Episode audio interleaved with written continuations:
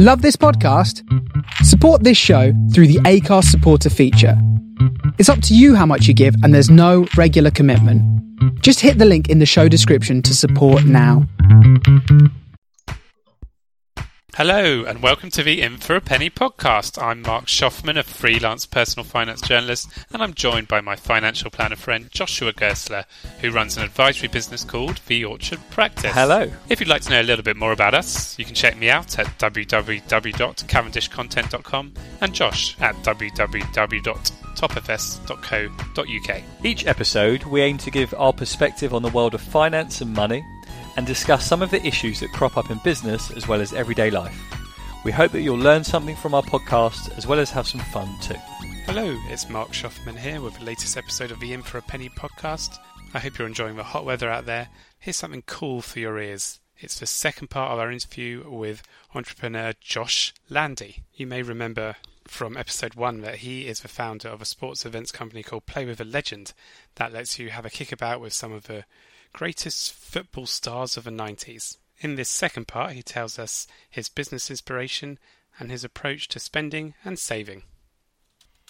Okay. Who's, who's your favourite legend you've dealt with? It's an interesting one, isn't it? Because doesn't want to upset anyone who's listening.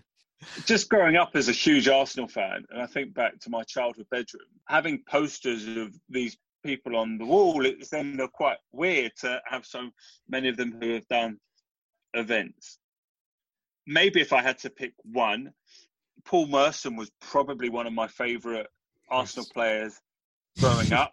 Yeah, Josh is gesticulating to his favourite celebration from the '93 Cup final. Like when I was six, seven, eight, nine, going to my first Arsenal games, he was one of my favourite players, and and he is exactly as he comes across. He is just the most wonderful character. Loves talking football, being around football fans, and still loves playing football. So, particularly in those early years of the company, you would just think we're going to have a great day when we're when we're with when we're with Merse. So, on the play with the legend side of him, then uh, yeah, it would probably probably be Merse. But look, so many of the ex players still, you know, lo- love turning up and, and playing football. And you know, Touchwood, we don't really have any any issues with any of the ex players. And if we did, then probably you'd know that they weren't the right people for our events and you possibly wouldn't ask them back. Marc, who would you pick if you could play with any uh, legends apart from me? Who would you like to play with? I probably would have gone for Paul Merson, but if I have to go for another, maybe Ian Wright. But I imagine he's pretty expensive. Yeah, Wrighty. Wrighty does. He's actually had long term uh, ankle injuries, I think, from the end of ah. his career. So he's never done uh, an event with us in that manner. But yeah, as as a fellow Arsenal fan, he was obviously one of the absolute heroes, the guy that was scoring all the goals when we were growing up. So yeah, that would have been amazing, and what a personality he is as well. Hmm. Joshua Gerstler, what about you? I would to play with someone. I'd love to play with either Henry real Bergkamp just to see how ridiculously skillful they are in person. You want to be the front three? Yeah, exactly. Gerstler, Henry Bergkamp. but I think to to sit and have a chat, um, someone like Tony Adams, I think I'd like to hear some of his stories. Yeah. One about being a leader, and two, just some of the fun that he had in his sort of naughty days. I think would be interesting to hear about. Now, Tony is an amazing company, and he's doing some fantastic, you know, charity work and improvement. I mean, Sporting Chance Clinic. There's so much that he's involved in. He's he's just wonderful company. It's funny you talk there, Josh, about skill. And one of the questions we get asked often is, is can you sort of still tell the, you know, we look at players and think they're really good, but you can still tell. I mean, like for example, know, Teddy Sheringham was someone we probably all shouted profanities at when we were going to watch Arsenal Spurs or Arsenal Man United. But oh my God, like watching him even these days is an absolute joy. Like he is so brilliant on the ball. Like he can pull a ball out of the air, like it, it drops at his foot, passes go where he wants. It still you can see even 15 years after their career ended, the players that were on just a level above even other Premier League players. Le Tissier is probably another one. Just doesn't have any. We never really have pace in the traditional sense, right? And he certainly doesn't have. I think there only is one sense for pace. Bit the way, way that he can also like ping a ball and it, it, the sound it makes and, and the direction it takes and you know chipping a goalie from 30 yards just some of the things that i've seen him do even you know our events down at st mary's over the years is just you know absolutely amazing. So there is still that level of, of skill and brilliance that comes even many years after the career's ended. Who would you say uh, from a business point of view has been the most influential in your career? In, in terms of influences on business, I think we're all going to think to our family in terms of, of, first and foremost. So I think one of the things that my dad in, installed in me was probably not taking huge risks. I probably have been fairly slow and steady in the way that I've built the business and working on relationships and trust, you know, which which has served him very well. My, my father in property has served him incredibly well over the years like one of the things that we were very clear on from the start of the business is that we would be like the promptest payers in the world. Like we are paying people a day or two after they've done the work. There isn't this 30 day waiting for for funds that there is from so many industries and, and businesses.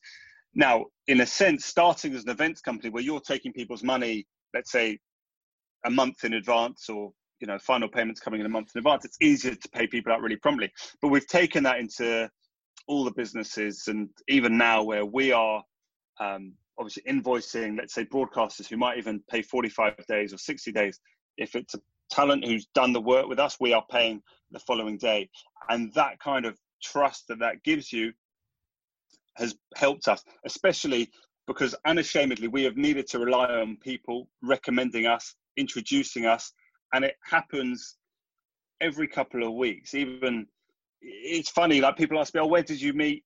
Where did I meet Jose Enrique, the the former Liverpool and Newcastle left back, who I speak to every day because I'm I organise like his day to day media work, which is a mix of UK and, and, and heavily in Spain stuff, as you as you can imagine. And the answer was, well, Glenn Johnson introduced us. People ask, well, where did you meet Micah Richards, who's you know, one of the, you know, doing unbelievably well in, in the media at the moment? Well, the answer was I've done a bit of work with his best friend, Joleon Lescott, and Joleon introduced us. And, and so much of that has just been organic and, and working and, and building up trust. So that's, um, that's probably definitely come from my dad.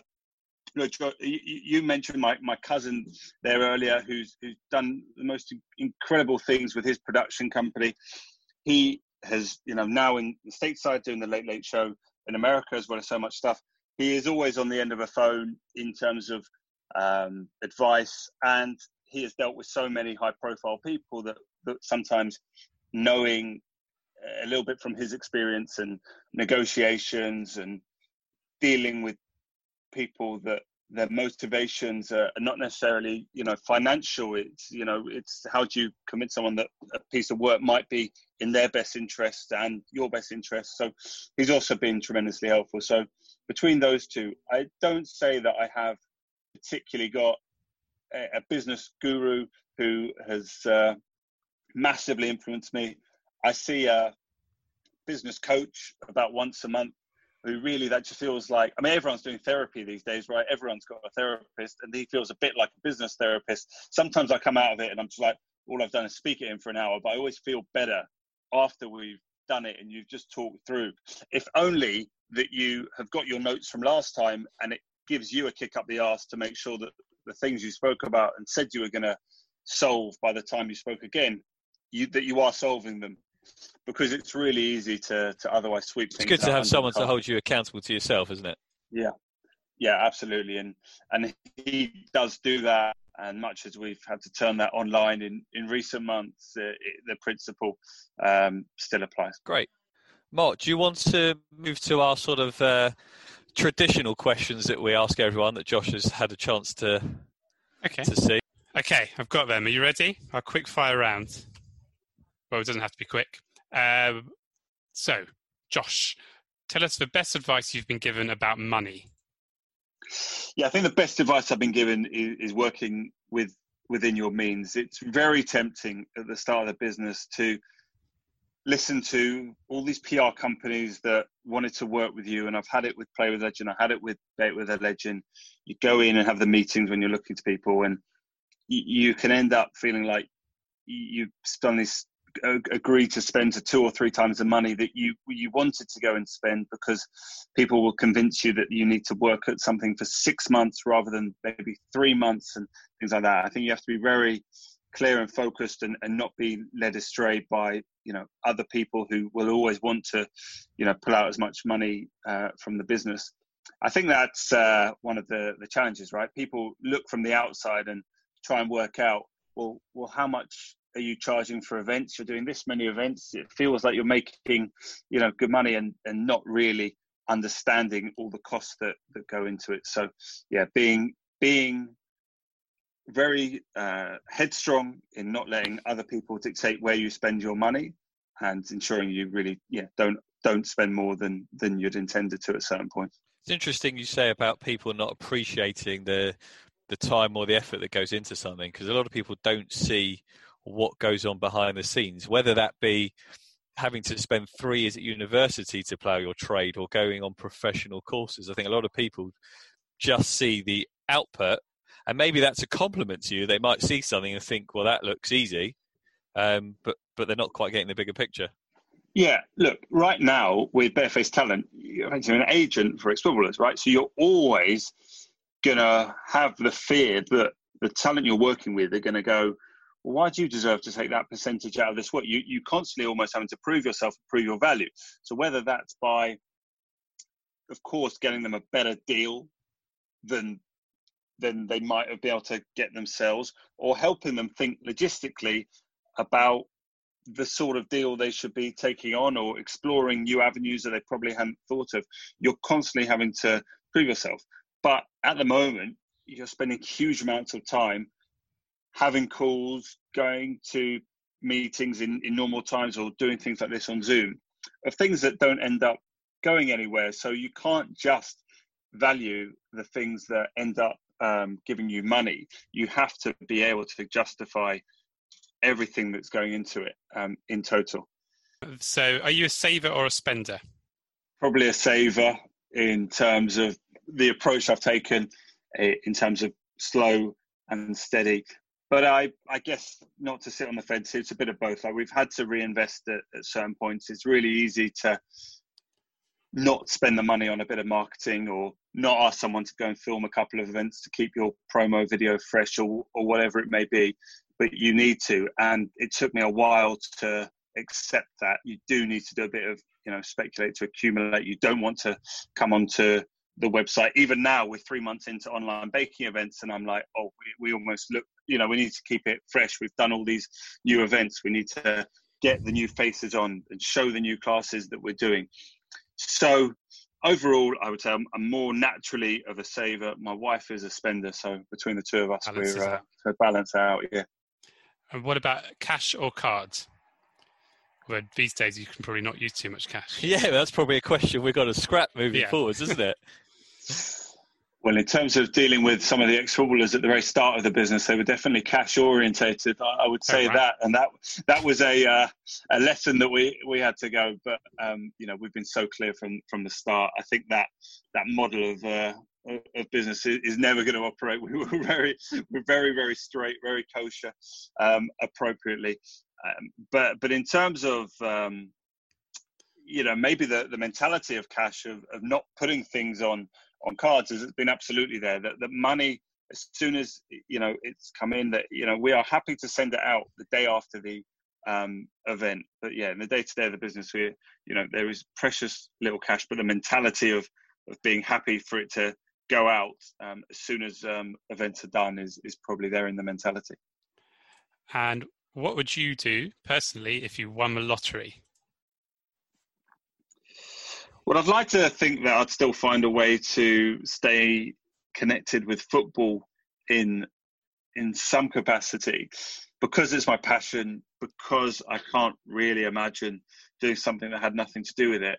But don't get me wrong, I'd probably be looking for very safe investments, whether that be you know property that that comes to mind I, I am sure i'd be wanting to you know invest it. It, it. you know i'm i'm aware it doesn't make sense just to to leave it sitting into the bank whether i could therefore have the determination to bring it and invest in the company i'm sure i would i i can't imagine not working or anything like that i would probably start thinking what we spoke about earlier in terms of more with the legends and, and employing some more stuff because I think what we've got are some really great ideas. If you look at us on Google and Google terms play with the legend, bait with the legend, you just see a sea of five, five star reviews. And I'm really proud about that. And I don't think it means that we've like exhausted all the people that are out there as potential customers. I think we've probably touched such a small amount in truth. So I would, yeah, I would probably be looking to, to reinvest in myself. Please remember, anything discussed in this programme should not be viewed as financial advice. But if you do need support, please contact me at marc, M-A-R-C, at cavendishcontent.com or visit the Orchard Practice website at www.topfs.co.uk. You can also find us on Twitter at InForAPennyPod1, at Marc Shoffman, and at Josh Gerstler. If you'd like to leave us feedback, there's a link in the show notes telling you how to do that. We really appreciate any comments you provide. And do post any financial issues you'd like us to cover. Thank you for being in for a penny.